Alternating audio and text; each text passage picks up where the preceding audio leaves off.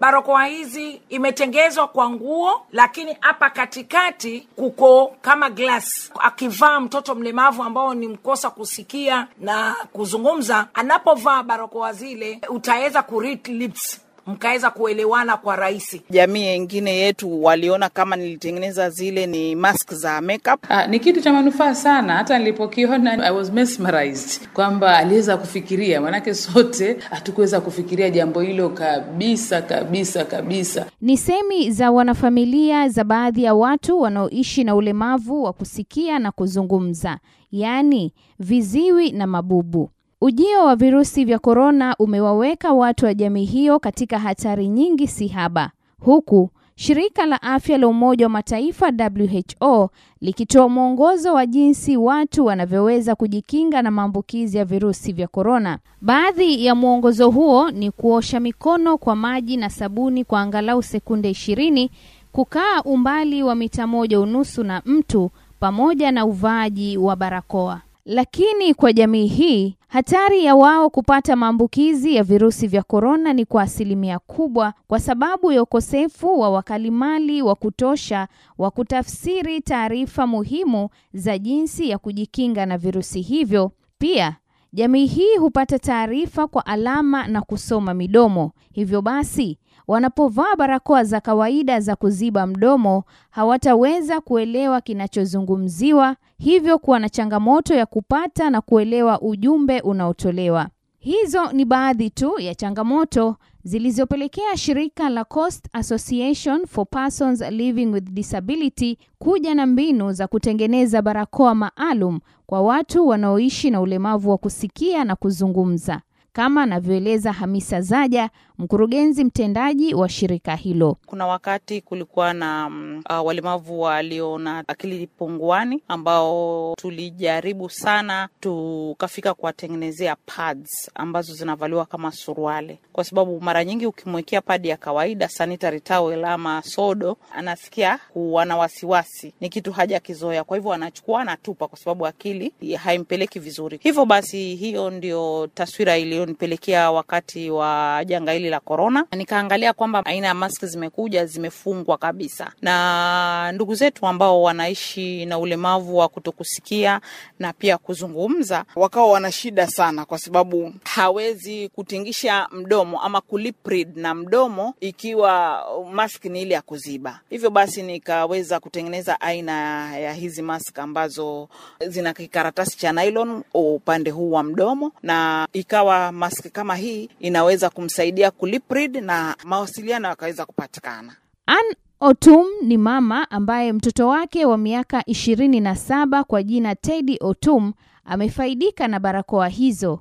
Ananieleza maisha yalivyokuwa pindi tu taifa lilipothibitisha kisa cha kwanza cha virusi vya korona. Kama mama mzazi wa mtoto mlemavu ambao asikii wala azungumzi, wakati wa korona tulikuwa na changamoto sana, kwa sababu ilimbidi sasa alikuwa hawezi kutoka nje, kwa sababu yeye wakizungumza waweza, kama wazungu wanaosema they are reading the lips, ndio mweze kuelewana sana. So wakati wa korona ilimtia uoga asiweze kutoka nje kwa sababu akitoka nje akivaa barakoa hizi za kawaida asiweze kuwasiliana na watu kwa urahisi. Anaendelea kunieleza. Mimi mwanzo kama mzazi niliweza kufurahi kwa sababu itaweza kumsaidia mwanangu kwa urahisi, kwa sababu ile shida yake kuwa kutoka nje ama kuwasiliana na watu kwa karibu ilikuwa ienda kupata msaada. Barakoa hizi imetengezwa kwa nguo, lakini hapa katikati kuko kama glass. Akivaa mtoto mlemavu ambao ni mkosa kusikia na kuzungumza, anapovaa barakoa zile utaweza ku lips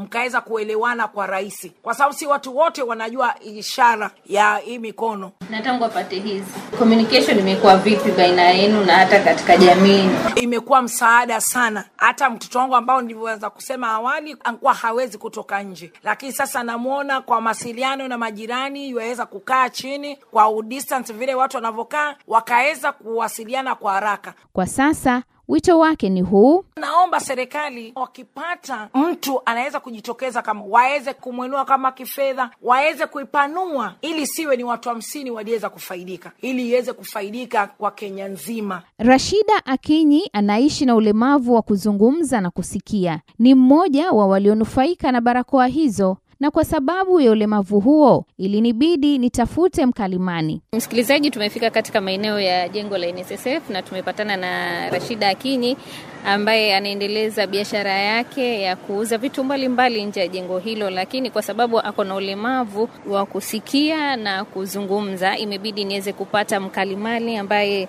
ameweza kunitafsiria stori ya Rashida. Pengine utuambie kwa jina naitwa nani? Kwa majina naitwa Felix Utieno. Uh, Felix, umemjua Rashida kwa miaka mingapi? Mimi mwenyewe nimesomea lugha ya ishara, so ninao marafiki.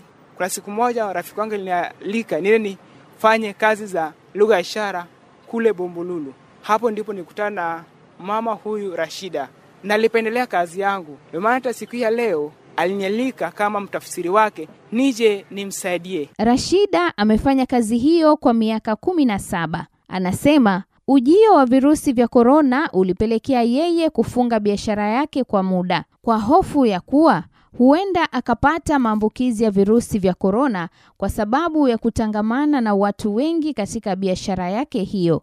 Yeye huhudumia zaidi ya wateja mia tano kwa siku. Anasema kwamba pale anapofanya biashara yake ni kile anakutana na watu wengi. Kwa jumla, anasema kwa siku anakutana na watu mia sita hamsini na ni ukweli katika biashara yake ako na watu wamempenda katika biashara yake, maana ako na watu wengi ambao wanakuja wanafanya nini, wananunua vitu kutoka kwake. Ni mama ambaye anafanya kazi kwa juhudi sana, anafanya kazi kwa nguvu zake sana, ndio maana ameendelea. Kwa siku anashukuru kwamba anakutana watu tofauti tofauti, tena watu wengi, tena biashara yake inakuwa. Rashida ni mjane, ana watoto watano.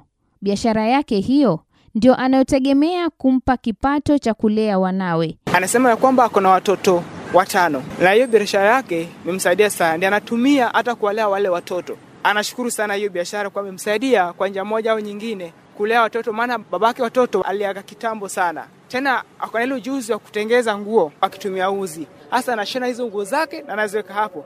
Kila nguo inaenda bei tofauti tofauti, kwa nere ya elfu moja mia mbili elfu moja mia sita inalingana na, na inategemea ni nguo aina gani unaotaka. Rashida ananiambia amepitia changamoto si haba tangu kisa cha kwanza cha virusi vya korona kilipothibitishwa humu nchini, ikiwemo kufunga biashara yake, kuhangaishwa na polisi na pia ukosefu wa barakoa za kuimarisha mawasiliano yake na wateja wake.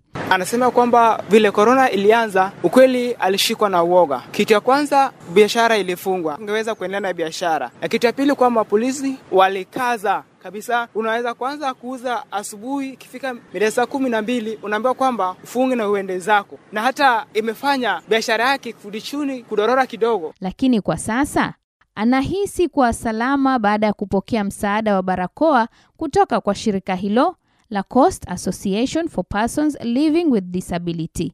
Anasema ya kwamba barakoa waliopewa kwa njia moja au nyingine inazuia zile vidudu kuingia hata kwa mapua, kwa kuwa zile barakoa zinaziba hadi kwa mapua, haina mwanya inaacha. Anapozitumia kwanza, anahisi kwamba ana usalama. Msikilizaji, baadhi ya ushauri ambao shirika la afya la Umoja wa Mataifa WHO ulitoa ni serikali zihamasishe wananchi wake kuvaa barakoa pale ambako kiwango cha maambukizi ni kikubwa.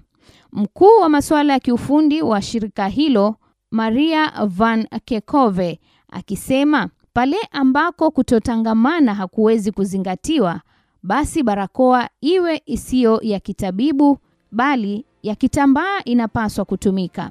Kwa kuzingatia hilo, msaada huo wa barakoa maalum kwa watu wanaoishi na ulemavu wa kusikia na kuzungumza uliwafikia baadhi ya waumini hapa Pwani. Ungana nami katika sehemu ya pili ya makala haya, barakoa maalum kwa walio na changamoto ya kusikia na kuzungumza, ambapo nitakuwa nazungumza nao pamoja na wataalam.